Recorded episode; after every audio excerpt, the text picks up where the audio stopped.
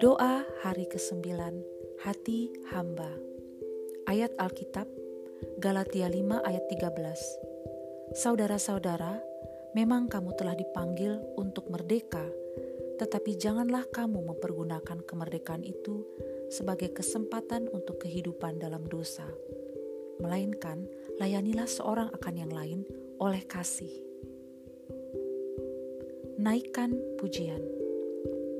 Bapa, segala pujian, hormat, sembah, syukur, kemuliaan, keagungan, kunaikan ke tahta hadiratmu yang tinggi dan kudus.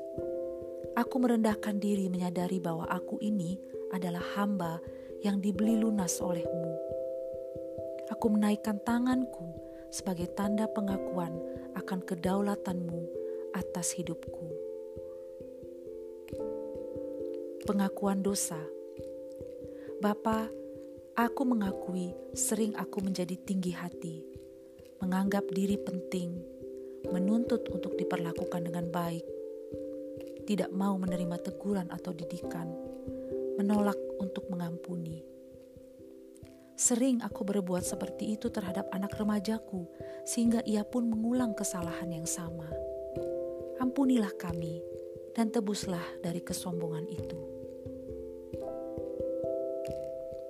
Naikkan doa ucapan syukur. Kristus, Engkau adalah teladan hati hamba. Engkau merendahkan diri dan bersedia mati di kayu salib dalam kehinaan. Yang maha tinggi menjadi sederajat dengan aku Aku mengucap syukur karena ketaatan Kristus itulah yang menebus, memerdekakan, dan memampukan aku untuk hari ini hidup dalam kerendahan hati. Ibu-ibu, cobalah ingat satu hal untuk disyukuri. Ambillah waktu sejenak untuk berterima kasih pada Tuhan.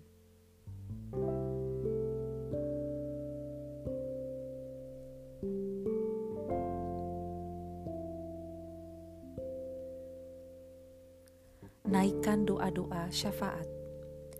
Aku berdoa supaya Roh Kudus menyadarkan anakku akan kemerdekaan yang ia dapat dari Kristus, dan supaya anakku mempergunakan kesempatan itu untuk hidup melayani.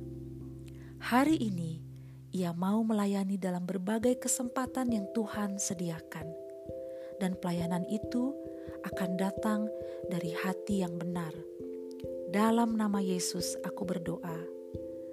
Amin.